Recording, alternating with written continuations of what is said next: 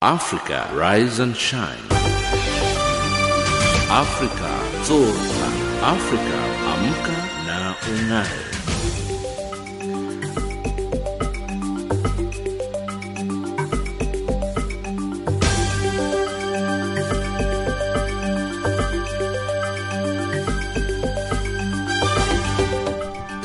Good morning and a very warm welcome to Africa Rise and Shine. This is Channel Africa, the voice of the African Renaissance, coming to you live from Johannesburg in South Africa.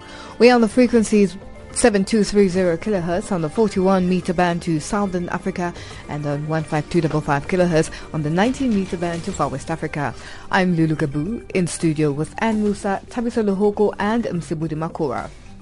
In our top stories on Africa Rise and Shine at the Sawa, the African Union will not intervene militarily in Burundi. UN Secretary Ban- General Ban Ki-moon visits drought-stricken areas in Ethiopia. And U.S. Congressman discusses the adoption of Congolese children with authorities in the DRC. In economics, a South African Automobile Association wants a fuel price hike. And in sports news, Football Kenya Federation ordered to get registered and comply with the 2013 Sports Act. But first up, the news with Ann Musa.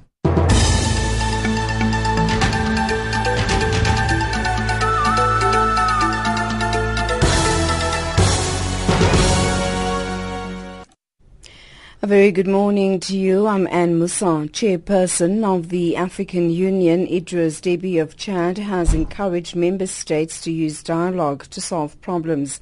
He concluded the 26th summit of the AU in Addis Ababa, Ethiopia. The meeting mainly discussed political crises in Burundi, South Sudan and Burkina Faso, as well as terror attacks in Somalia, Nigeria and Kenya. Deby, speaking through an interpreter, elaborates. I would like to appeal that we take stock of all these issues that seriously undermine our progress and development. Much as we need to be firm against terrorism and internal crisis in the states, the key word should be dialogue. We can no longer tolerate that thousands of Africans die because of political struggles. And we are going to follow with keen interest and great vigilance the development of the situation in these countries, particularly in Burundi and South Sudan. At least 65 people have been killed in an attack by Boko Haram near Nigeria's northeastern city of Maiduguri. News agency Reuters says its reporter counted the bodies in a hospital morgue. Military spokesperson Mustafa Ankas says militants attacked Dalori about 5 kilometers of Maiduguri.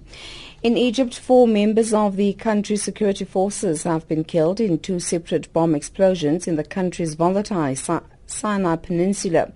Both attacks targeted the country's military personnel.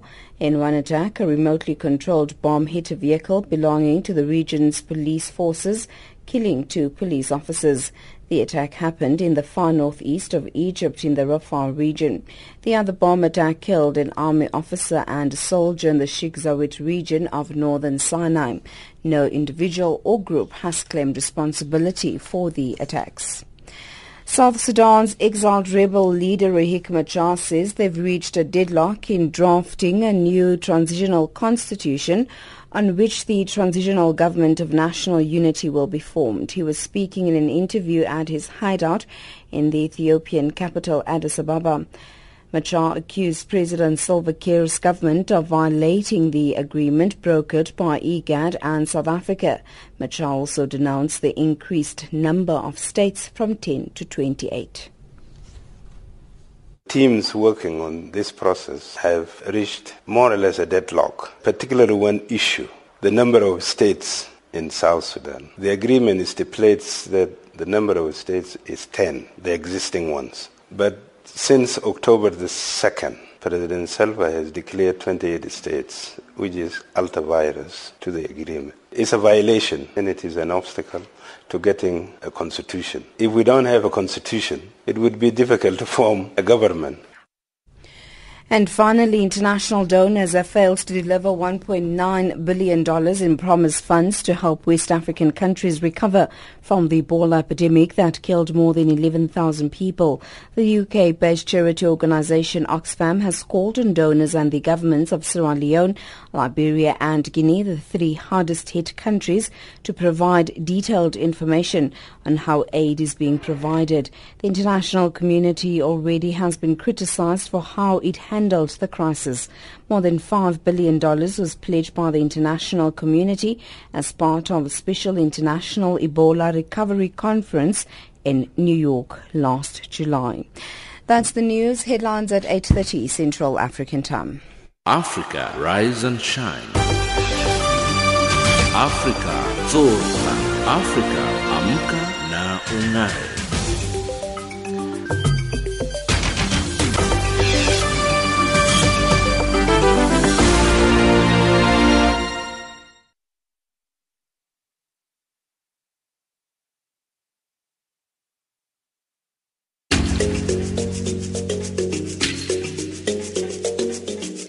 This is Channel Africa, South Africa's only official international public radio station on shortwave, internet, and satellite.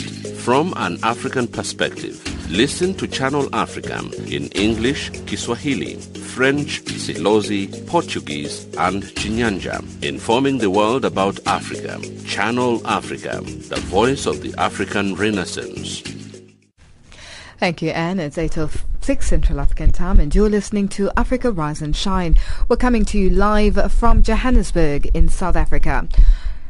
Newly elected African Union Chairperson Chad's President Idris Deby has called for closer cooperation on terrorism and the respect for human rights. In his closing remarks, he underlined the need to strengthen efforts in addressing crisis in the countries affected by conflict. The 26th ordinary session of the AU heads of state and government was held at the headquarters of the Pan-African Bloc in Ethiopia's capital Addis Ababa over the weekend. Nhlanhla Mahlangu was there and filed this report. The 26th African Union Summit has wrapped up after deliberating under the theme 2016 African Year of Human Rights with particular focus on rights of women. However, regional peace and security dominated the talks with Burundi at the forefront of debates.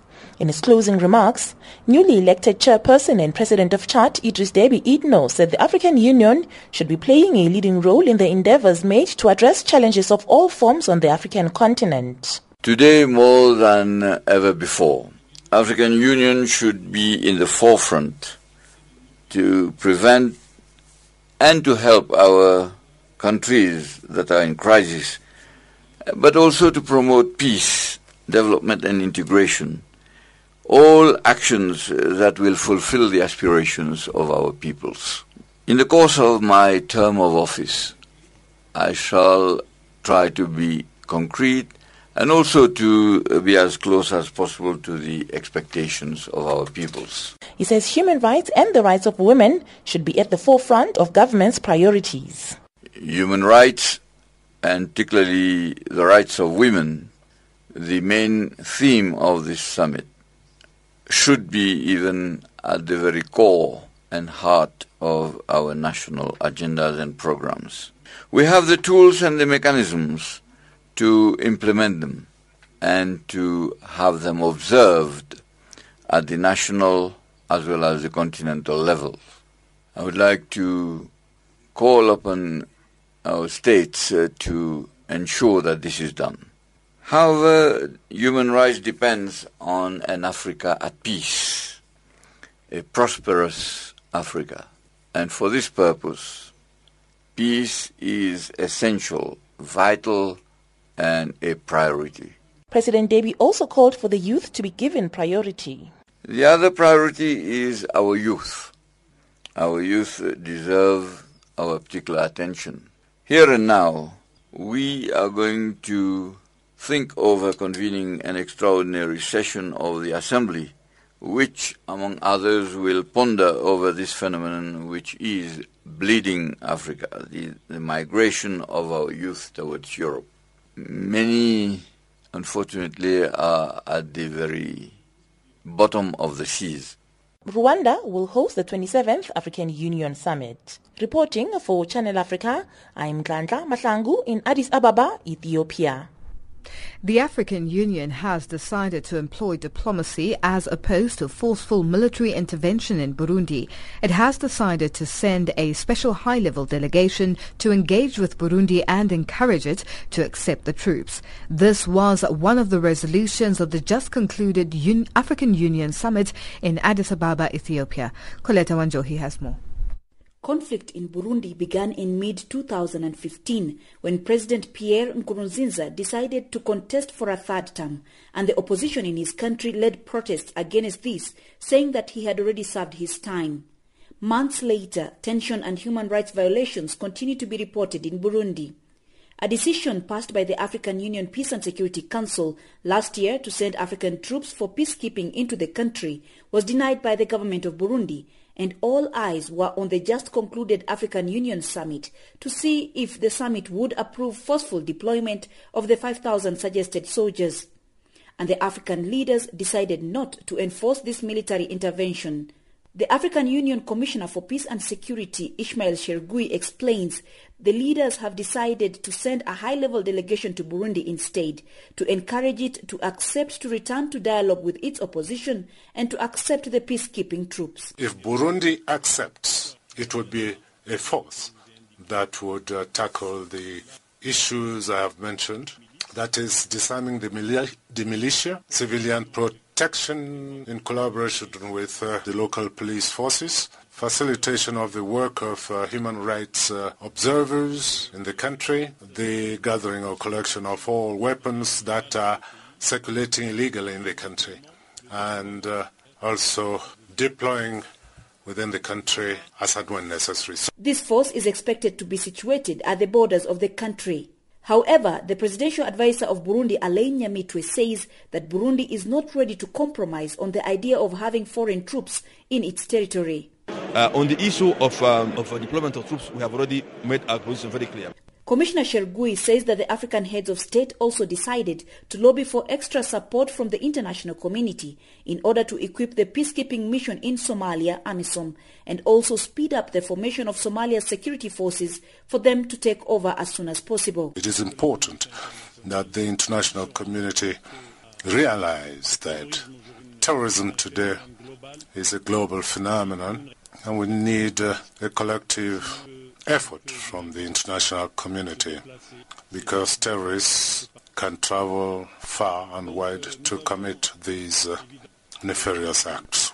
The African Union has resolved to hold a special summit later in the year to discuss the issue of migration that directly affects especially African youth. Other resolutions reached by the African Union Summit in Addis Ababa include the protection of human rights, especially the rights of women, speeding up the implementation of alternative sources of funding other than donor funding, and also putting more effort to ensure that Africa's Development Agenda 2063 program progresses positively. Coletta for Channel Africa Radio in Ethiopia's capital, Addis Ababa.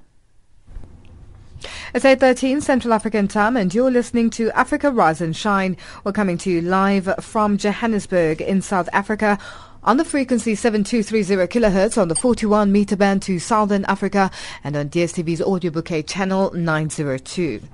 In what is seen as a surprise move, the authorities in Khartoum have opened Sudan's borders with their southern neighbor, South Sudan. The border has remained closed for five years since South Sudan broke away from the north to officially become an independent country in 2011. James Shimanyula has more.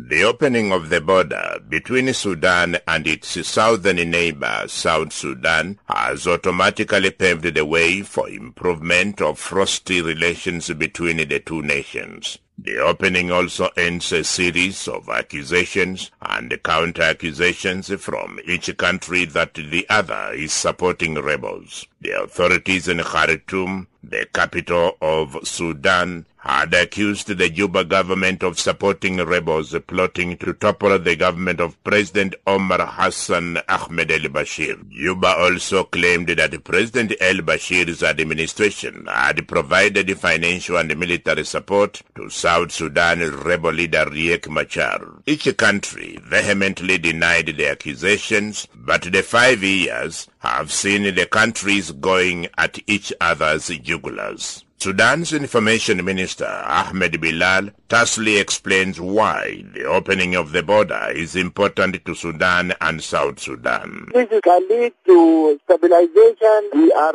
suffering also from their instability. So if stability comes, everything can be smooth, everything can be normalized.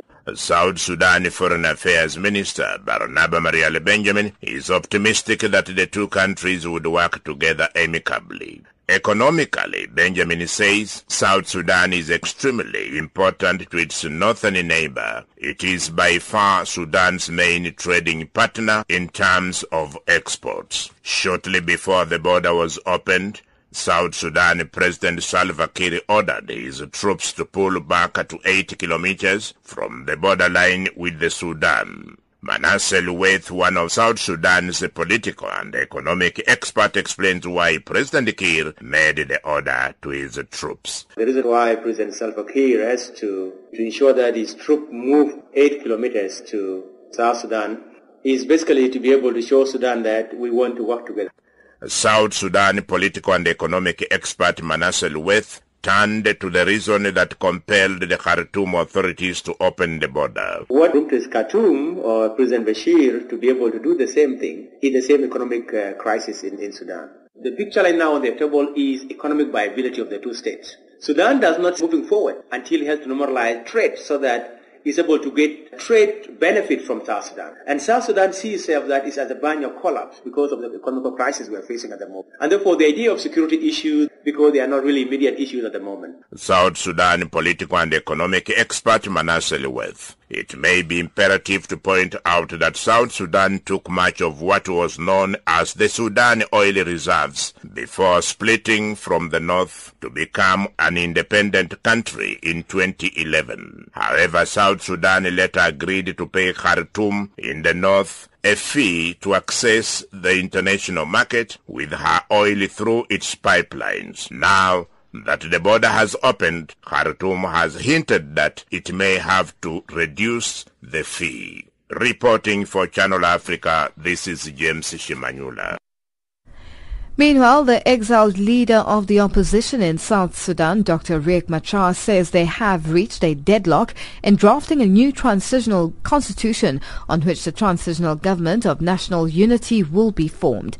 In an exclusive interview with SABC News in his hideout in the Ethiopian capital, Addis Ababa, Machar accused President Salva Kiir's government of violating the agreement brokered by IGAD and South Africa. Machar also denounced the increased number of states from 10 to 28, the arrest of opposition members, and the state of emergency in his country, saying opposition members cannot move freely. This report by Ntebo Mukobo.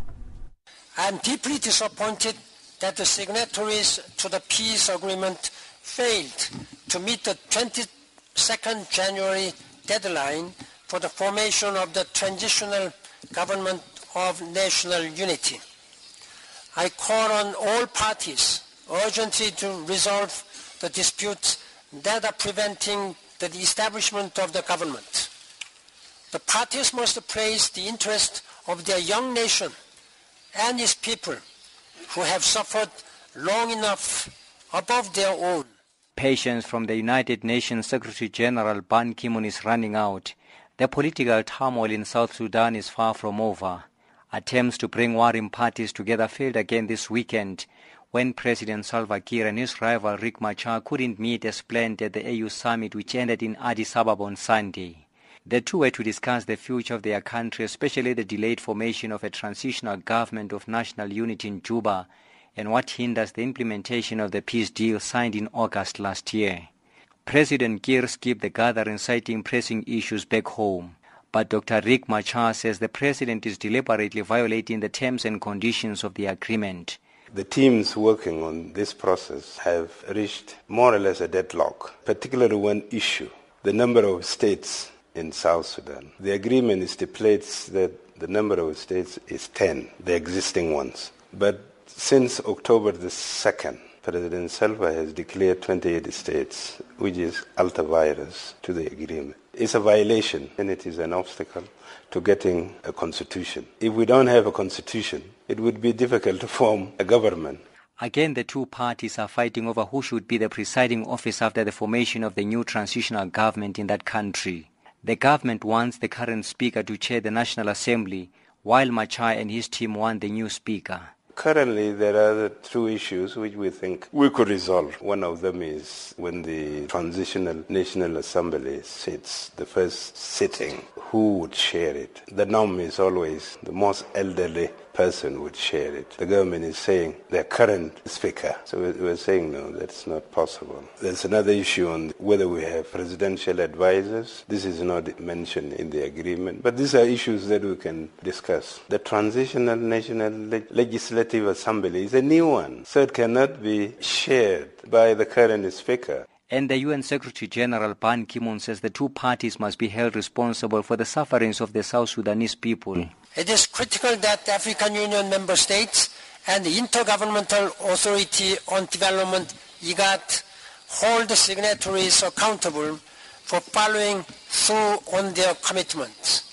The United Nations stands ready to lend its full support to President Festus Mogae, the African Union High Representative, and IGAD in the effort to end the unimaginable suffering of the South Sudanese people. Dr. Riek Machar has since refused to take the blame, insisting that he will not return home until the state of emergency is lifted, political detainees released, and freedom of movement observed. I want to know what is it that I have not implemented from my side to take a blame? Uh, you know, this idea of share blame, balance blame, doesn't help. A spade should be called a spade. The state of emergency should have been lifted there are still arrests of politicians. We want these political detainees to be released. Uh, Joseph Bakosoro is languishing in prison now for no reason. This is unfair. Uh, suppose I went back to the country and this, the state of emergency is on, and I want to visit South Africa, I would be told, no, unless the president has allowed you to leave. It's not right. However, the African Union is optimistic that peace will finally return to South Sudan and is calling on all parties to immediately implement the agreement. I am Tebo Mokoba, Addis Ababa in Ethiopia. United Nations Secretary General Ban Ki-moon visited drought-affected communities in Ethiopia on the margins of the just concluded African Union summit in the capital Addis Ababa. The country is facing its worst drought in three decades and the window of opportunity to avert a catastrophe is very rapidly closing. That's according to UN Secretary UN Resident Coordinator in Ethiopia, Ahunna Eziakonwa Onochie, who says UN agencies need $1.4 billion to help feed and support more than 10 million people in that country. She says the funding shortfalls could hinder aid delivery in the coming months. Historically, Ethiopia is one of those countries that's quite vulnerable to chronic and uh, cyclical drought conditions. But what we're experiencing today uh, with two failed rainy seasons plus El Nino effects uh, has really devastated lives and livelihoods of people in six of the country's regions. But of course, this is not the Ethiopia of the past. We have today much more resilient people, but also we have a government that is more in control of the situation and uh, that owns the response to the crisis itself. Have you had a chance to travel to some of the regions I have indeed uh, in the northern part of the country, and uh, yeah, I spent a lot of time talking to the women in the community that we visited, and it was clear uh, from what they were saying that they had received some support from government, but of course they were struggling. Many of the children were having to walk long distances to fetch water, and this was affecting school attendance. But one of the things that I picked up also was the sheer resilience of the people and their determination to survive this situation. uh, but also the solidarity within the community. That community I visited had only one water point, and there was a, an elderly woman who had been given the task of holding the key to that water point so that the allocation of water, of course the community had to ration water, could be organized. But really when I weighed all of this, it was just like a drop in the ocean because the crisis is really uh, bigger than any community is able to cope with. Earlier you spoke about um, the previous droughts that Ethiopia has gone through. Is there any way to compare what's happening now with that drought 30 years ago? I would actually say because the numbers of Ethiopians have increased since then that it's a much bigger crisis. We're not seeing the famine that was seen then because precisely of what I said earlier that you have a much stronger governance system and more resilient communities. Uh, the government some years ago introduced the Productive Safety Net program, PSNP, which uh, really addresses the needs of the chronically vulnerable people in some of these climate challenged regions. And that has helped a great deal because we could be counting uh, 18 million people if we didn't have that program. Of course, we also see a lot of support from the international community to support Ethiopia's development. This is one of the fastest growing economies in the world and certainly in Africa with double digit numbers. And I think people have been a little bit confused by that narrative and wonder why, you know, you have these two uh, situations happening in tandem. But I think one thing to note is that were it not for that good economic performance, the government wouldn't have been able to put forward the $300 million, which is unprecedented, that it has invested in solving this crisis. So these are fundamental shifts in the country that, you know, make the difference between now and the 80s. Is there anything you think our listeners should know or um, any other information you would like to share with us? Yes, thank you. I think the first thing to know is that we do have an opportunity here to save lives and protect livelihoods because there was very good early warnings on this crisis. We still have a window of opportunity to uh, make sure that this doesn't get into uh, catastrophe, but that window is very rapidly closing. We don't have any money to procure food after April this year there is no knowing how people are going to cope because the resources that are required, which is at the moment uh, 1.4 billion dollars, um, we only have a fraction of that raised up to date. Why is that important? Because it's largely a food crisis. It takes an average of three to four months to actually procure and get the food transported into the country. If we're going to meet needs as of May, we should have the money to, this month actually, to start procuring that amount of food that is needed, and we don't. Um, and that's, uh, that's really the note of urgency that comes with this. And that was UN Resident Coordinator in Ethiopia, Ahunna Eziakonwa Onochie, speaking to Diane Penn. A delegation of American congressmen recently visited the Democratic Republic of Congo to ensure authorities there that Congolese children adopted by American parents will be taken care of. The official trip of these American congressmen, both Democrats and Republicans, has come after the DRC government announced a new adoption draft of law to be presented very soon into the parliament. Jean-Noel Bamweze reports from Kinshasa. It's indeed 400 Congolese children who have been legally adopted by American families and are still here in the Democratic Republic of Congo since the country's authorities decided to halt children adoption in September 2013. The decision followed allegations of adopted children being mistreated abroad. The official trip of both Democrats and Republican congressmen here aims to ensure DRC authorities, including Parliament Speaker and other MPs, that Congolese children adopted by American parents will be well taken care of. Edward Royce is the head of the delegation. We wanted to assure the Speaker and the other members of the Parliament, uh, the delegation of members of Congress with us, both Democrats and Republicans. One of the issues we discussed was uh, the issue of uh, 400 adopted children who have gone through the court system here in Congo, and uh, parents in the United States have adopted these children. And we understand that there is a new draft law recently that the Interministerial Working Group have prepared to present to the President. And we appreciate that step, and we wanted to assure the Speaker and the other members of the Parliament uh, that uh, these children were adopted by caring, loving parents in the United States. This has come after the DRC government announced the new adoption draft of law to be presented very soon into the parliament here in the Democratic Republic of Congo. The new draft of law is a way of fighting against the human trafficking and comes with reforms including the adoption matter to be dealt with by high-level appropriate courts. Lambert Mende is the Congolese government spokesperson.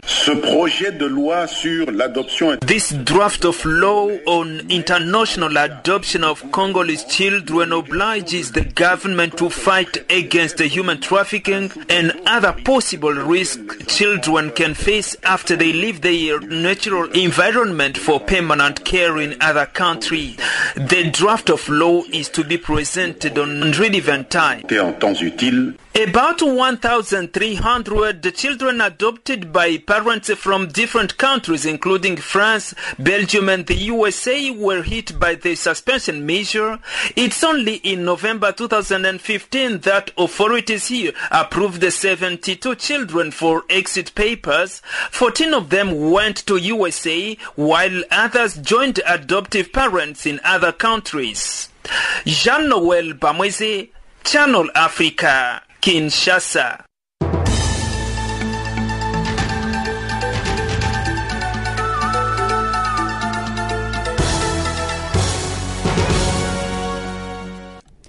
A very good morning to you. I'm Anne Musan. The headlines African leaders failed to authorize a proposed peacekeeping force to stem violence in Burundi.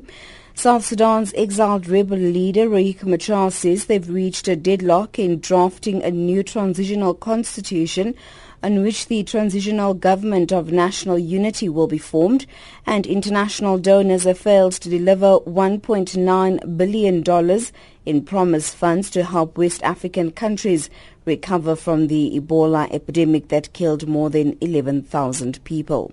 Those are the stories making headlines.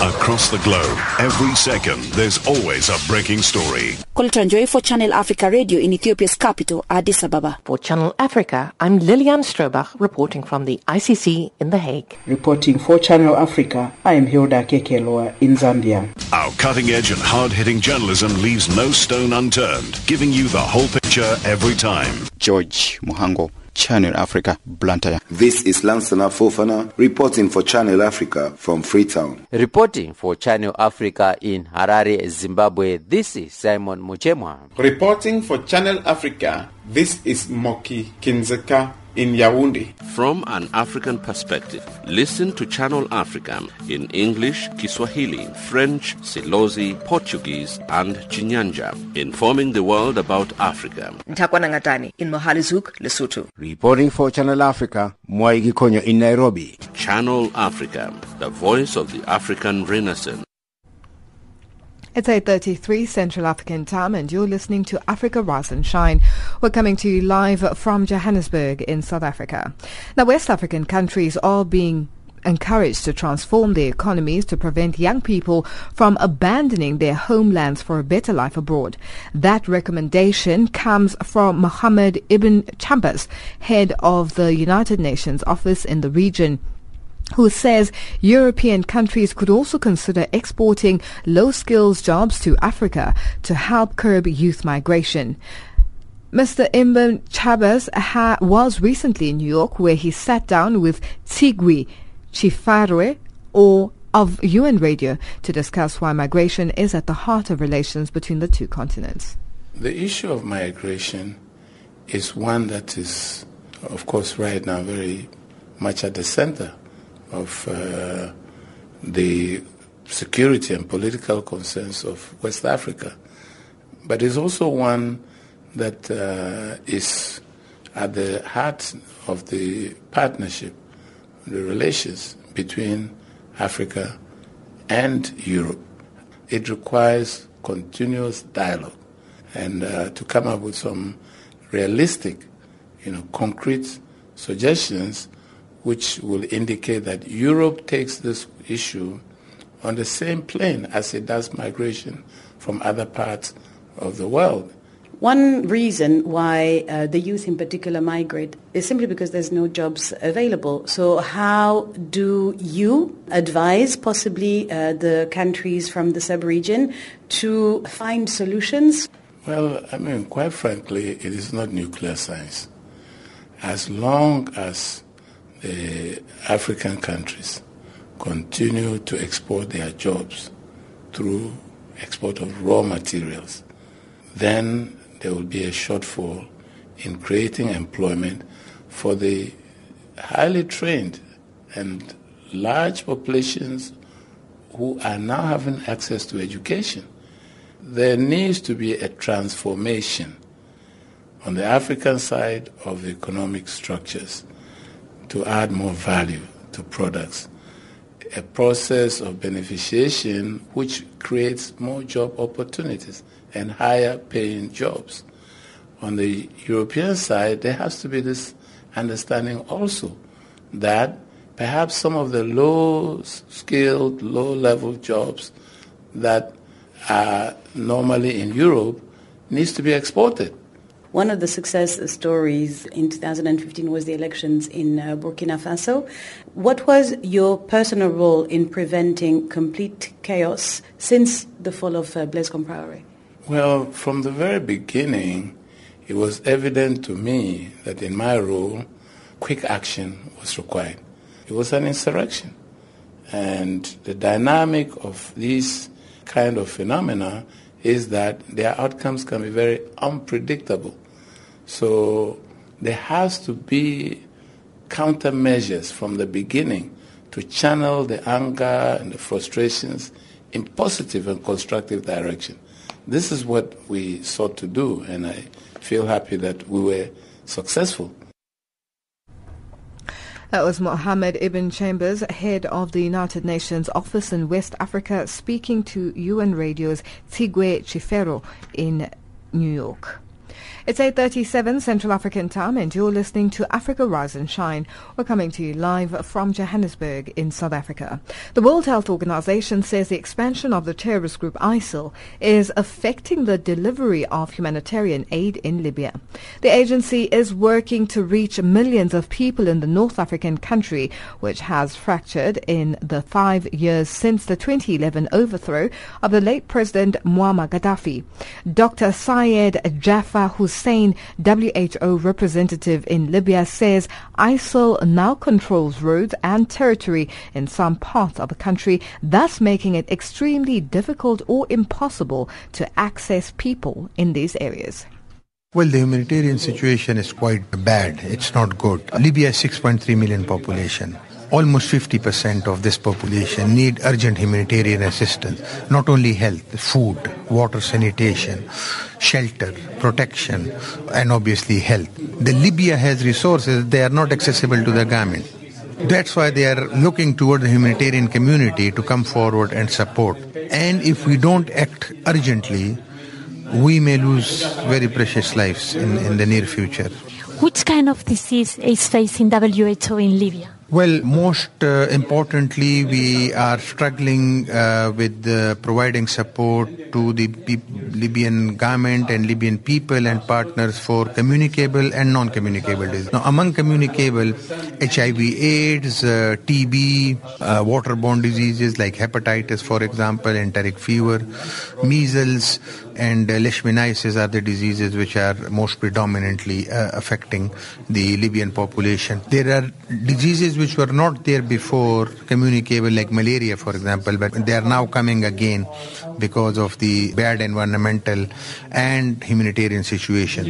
In the chronic diseases or non-communicable, diabetes, hypertension, and heart diseases and cancers are the most predominantly uh, diseases. Uh, and then finally, injuries because there is a conflict going on, so there are a lot of trauma patients coming from the conflict areas and they need urgent assistance. Due to the ISIS uh, expansion, uh, how is affected the humanitarian situation in Syria? The information and briefings which the UN security is sharing with us on daily basis, it seems that IS is increasing its presence in Libya uh, from south to further eastward, and that is affecting the humanitarian assistance on three ways. One, one because they now control some of the roads and some of the geographical areas, so pushing life-saving supplies to them is extremely difficult or, or impossible. Uh, because they also are resorting to terrorist activities like bomb blast, shooting, and whatever, uh, obviously uh, many people end up wounded, severely wounded. And then thirdly, the areas they control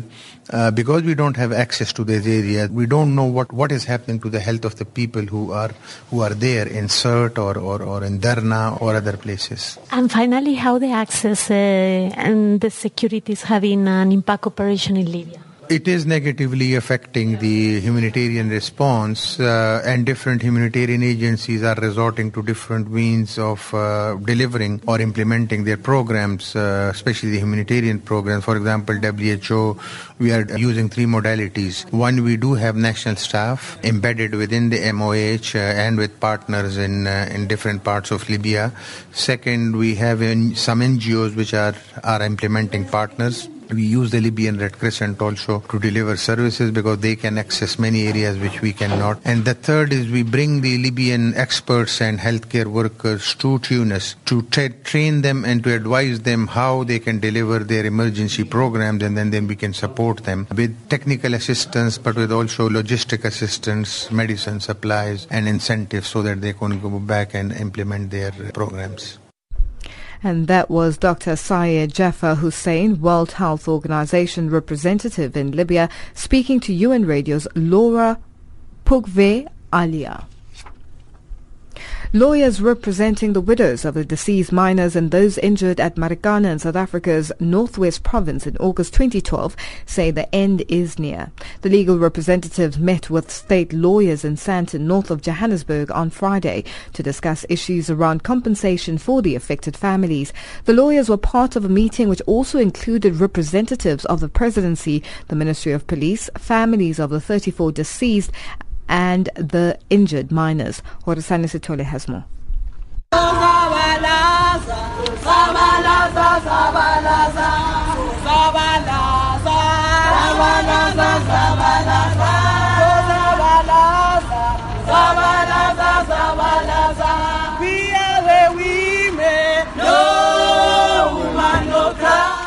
The mood was jovial. Outside the venue were state lawyers and representatives of those who lost their loved ones and those who were injured during the shooting by the police were meeting. I want affordable compensation that will suit the widows and the injured uh, members at Marikana. And the other thing that I want to see happening is justice one thing which I would like to see in coming from this is uh, the families becoming happier about the decision which will be taken from here. And it's not only about the families, you know, all the members which they've been suffered. It has been four years since 34 miners were shot dead and 10 people were killed in Marikana days before the shooting on 16 August 2012. The Marikana Support Campaign spokesperson Rehad Desai says compensation talks are not victory. We don't want to mix up the struggle for compensation with the struggle for justice. They are two separate processes. We have seen the failure to date to act on those recommendations for the commissions, which state that the police need to be investigated. Over 100 policemen. We'd like to see the National Prosecution Authority respond to the summons which were laid against people like Cyril Ramaphosa and Nathi Mthethwa. It has taken four years before the lawyers could begin talks around compensation. The lawyers say claims could not be constituted before the commission could submit its report. One of the legal representatives is Advocate Dali Mpofu, who is representing the injured miners. There was an invitation and uh, we responded to that invitation. How we go forward is a matter that obviously we have to take to our various clients and then convey to, to the government side. The lawyers for the affected parties will be having follow up meetings with the state starting next month to try to come up with an amicable solution. Advocate Jeremy Gauntlett explains This is work in progress. Uh, it's very important we all realize the importance of finding an appropriate end to Marikana, and it was a very good meeting in very good spirit. But it's early days yet, and we do need to talk to those who in fact give us instructions. No one who has legitimate claims to make regarding the incident will be excluded from this process. And that report by Horisani Sitole. It's 8.45 Central African time and you're listening to Africa Rise and Shine. Our economics update up next with Tabiso Lehugu.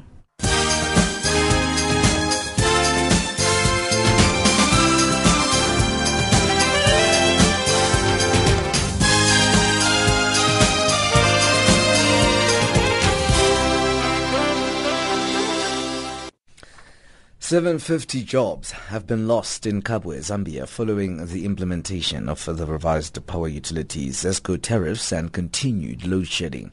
The Central Chamber of Commerce and Industry says that the number of job losses in Kabwe's manufacturing and hospitality sectors is expected to rise, adding that more workers will suffer job losses because of the drastic decision by ZESCO to triple its commercial tariffs. Rwanda's aviation industry players have called for the implementation of the planned open airspace along the Northern Corridor states. The East African Community Northern Corridor member countries agreed to open their airspaces effective January 1st.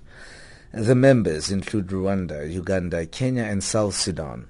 EAC is one of the regions with high travel charges, which is partly blamed on closed airspaces, among others.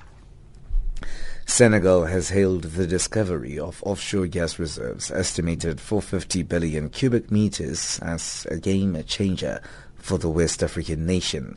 U.S. firm Kosmos says that the Guembeul 1 exploration well located in the northern part of St. Louis offshore profond license area in Senegal has made a significant gas discovery.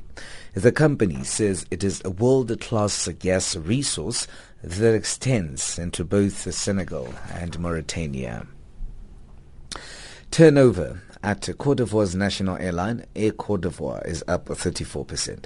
The company, which was founded in 2013, plans to increase its destinations from 19 to 22 and seeks to raise capital to fund an increase in its fleet. Air Cote d'Ivoire is 65% state-owned, with Air France holding a 20% stake and a Ivorian private investor, a Goldenrod, holding 15%. Egypt's biggest lender, the National Bank of Egypt, has provided more than 2.5 billion US dollars to cover import payments in the last three months. Egypt, which depends heavily on imports, has been suffering from a worsening dollar crunch. In its latest effort to curb dollar spending on imports, Egypt announced on Sunday that it would raise the tariff rates on a series of goods from February the 1st. It has already taken other measures to curb imports and aims to reduce its import bill by 25% in 2016 from 80 billion US dollars in 2015. The US dollar trades at 15.48 in South Africa 1112 in Botswana, 1130 in Zambia. 00 British pound, 92 euro, gold 1120 dollars, platinum 871 dollars an ounce, Brent crude oil 35 dollars, 35 cents a barrel. Channel Africa's economic update. My name is Tabiso Lohoko.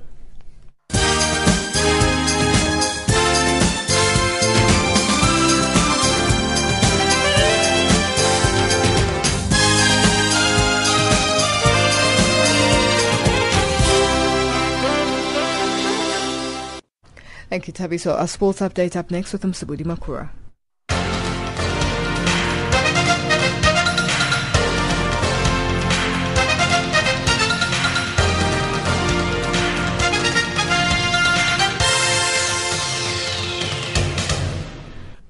Thank you, Lulu. Good morning, sports fans. And starting off with football news, Football Kenya Federation has until the 9th of February to register, or rather to get registered and compile with the 2013 Sports Act.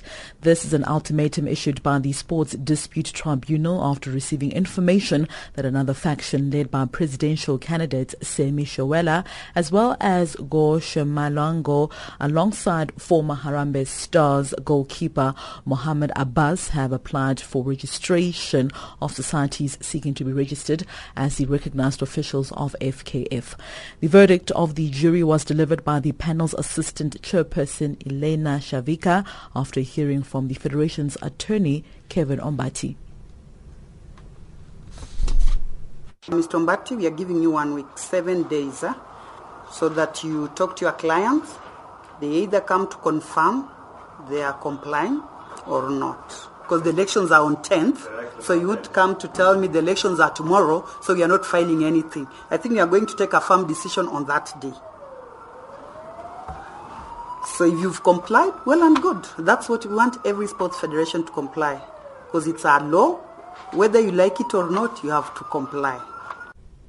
On to cricket news, um, South Africa has added paceman Marchant de Lange to their squad for the 5 one-day international series against England. Merchant gives the squad options with the fast bowlers because there will be no Dale Steyn, Vernon Philander as well as Kyle Abbott. Dale Steyn missed most of the test series which England won 2-1 with a shoulder injury while Vernon Philander has not played since the early stages of the tour of India in November last year when he tore his ankle ligaments. On rugby news, the South African Springbok Sevens team moved to the top of the HSBC World Rugby Sevens Series standings despite suffering a heartbreaking 24-21 loss to arch rivals New Zealand in the final of the Wellington Sevens on Sunday. New Zealand scored three tries in the last two minutes to clinch another epic final battle between the two rugby super powerhouses at the Westpac Stadium. The Blitzbokke collected 19 valuable points and they now have a two-point lead on top of the league standings after collecting 54 points in the three rounds so far. Head coach Neil Powell is a disappointed man.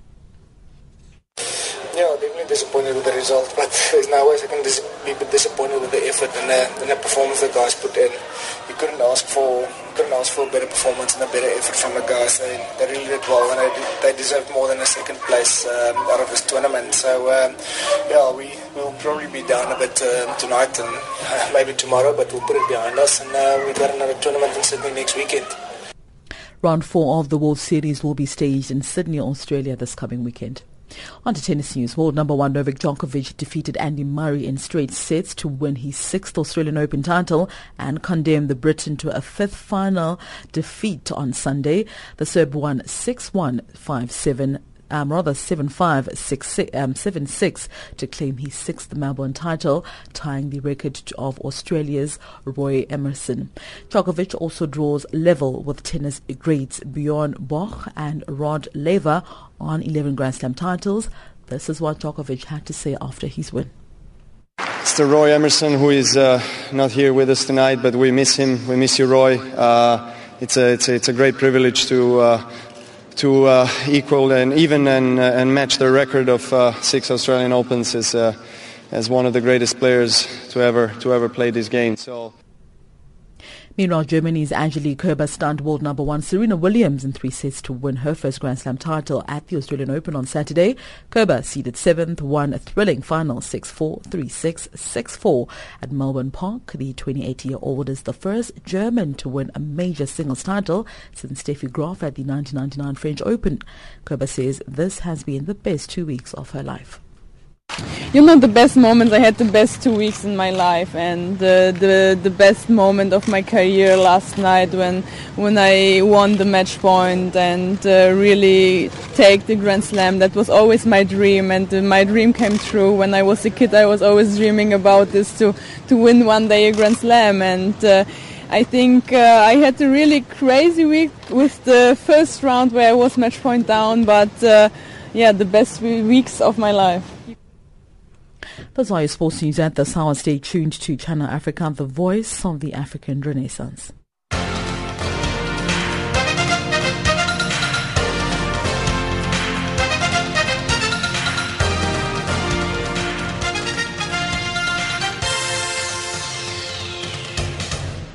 Africa, rise and shine.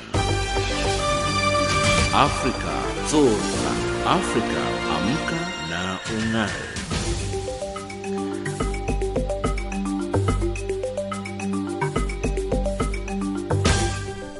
Recapping our top stories on Africa Rise and Shine at this hour, the African Union will not intervene militarily in Burundi. UN Secretary ban- General Ban Ki-moon visits drought-stricken areas in Ethiopia and US congressmen discuss the adoption of Congolese children with authorities in the DRC. That wraps up Africa Rise and Shine today. For myself, Lulu Gabu, producer Janine Kutzer, and technical producer Revelino Ibrahim and the rest of the team, thank you for joining us. For comments about our show, send us an email at info at channelafrica.co.za or tweet us at Shine Africa. Taking us to the top of the hour for the news is South Africa's foremost musical directors and composers Caiphus Semenya with his song Matswale.